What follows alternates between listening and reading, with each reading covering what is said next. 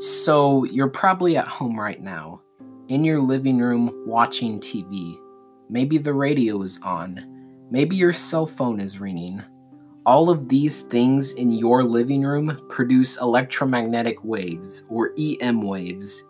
Guys, in today's episode, we will discuss EM waves, but more specifically, we will focus on three different types of EM waves X rays, ultraviolet rays, and gamma rays.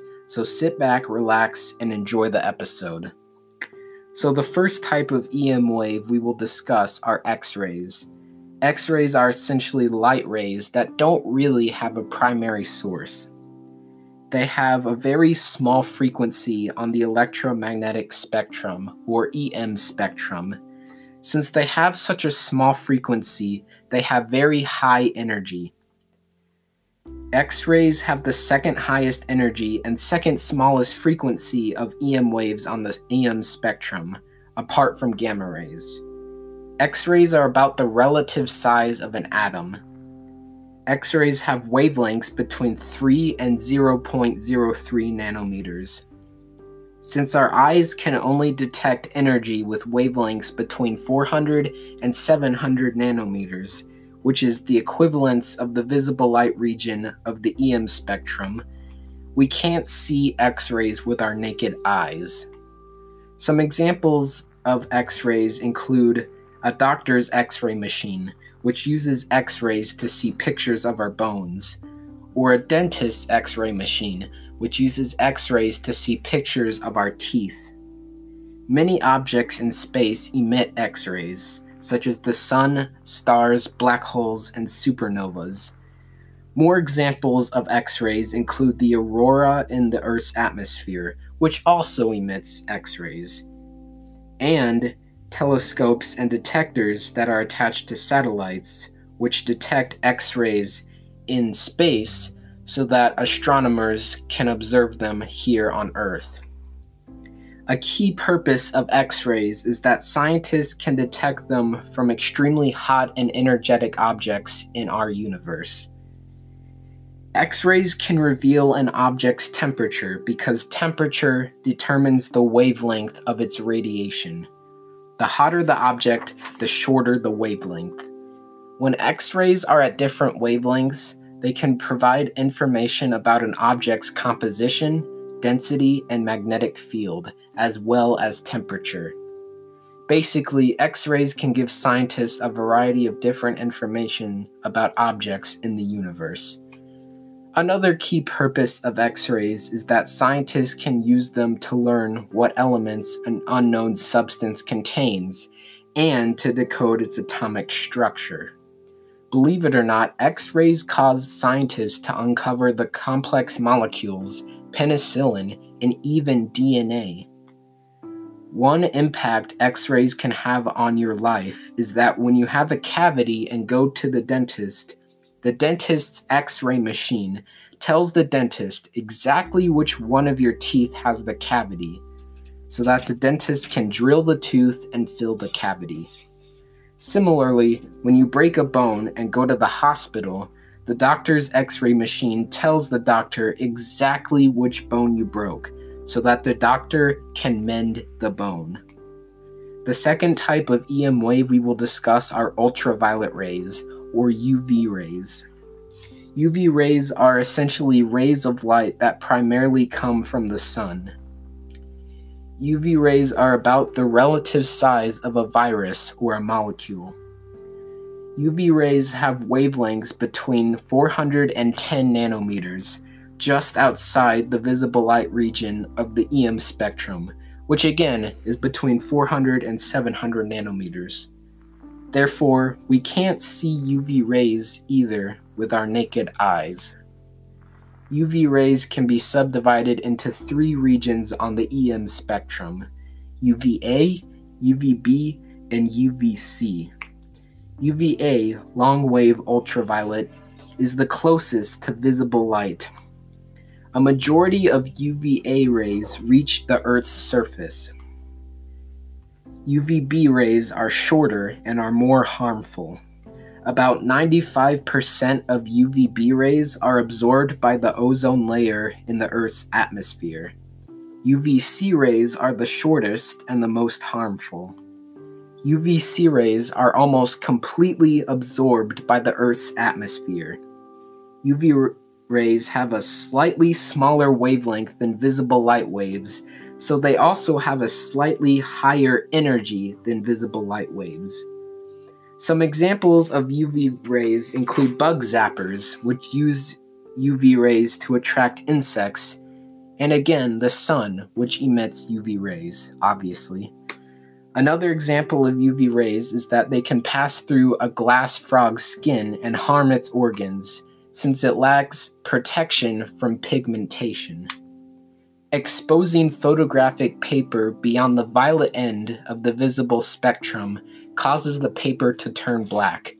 This shows that just beyond the violet end of the visible spectrum, UV rays exist. Satellites also orbit Earth and observe the amount of UV rays absorbed by the Earth's atmosphere. The key purpose of UV rays is that they help scientists study and monitor the chemistry of the Earth's atmosphere, since satellites are always observing how much UV light is being absorbed. They also use UV rays from nearby shining stars to observe permanently shadowed regions of lunar craters, including our moon, and explore other planets such as Saturn. This is because chemicals, elements, and substances on planets interact with UV light, revealing them to scientists. Learning what substances, chemicals, and elements make up other planets deepens our understanding of them. One way UV rays impact your life is that they can give you sunburns. This is because some people's skin lacks protection. In other words, it lacks protection of pigmentation that protects our skin from the UV light in the sun, unlike some animals, unlike most animals and most people. Another way UV rays impact your life is that they can give you skin cancer since they can penetrate and damage your skin cells, and they can cause vision loss. This is why you should never, ever look directly at the sun. The last type of EM wave we will discuss are gamma rays. Gamma rays are essentially an extremely powerful, powerful form of light that primarily comes from celestial objects. Gamma rays are about the relative size of an atom's nucleus. Gamma rays have the smallest frequency of energy waves on the EM spectrum. Therefore, they have the highest energy of all energy waves on the EM spectrum as well. Gamma rays have wavelengths that are shorter than 0.03 nanometers. Since our eyes can only detect energy with wavelengths between 400 and 700 nanometers, which again is the visible light region of the EM spectrum, we can't see gamma rays either with our naked eyes. Some examples of gamma rays include celestial objects such as pulsars, neutron stars, supernovas, and areas around black holes. These all emit gamma rays. On Earth, nuclear explosions, the event of radioactive decay, and even lightning produces gamma rays.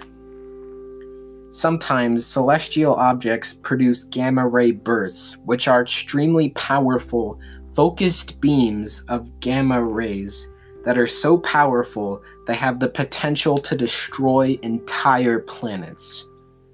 Satellites can also detect gamma rays that form new constellations.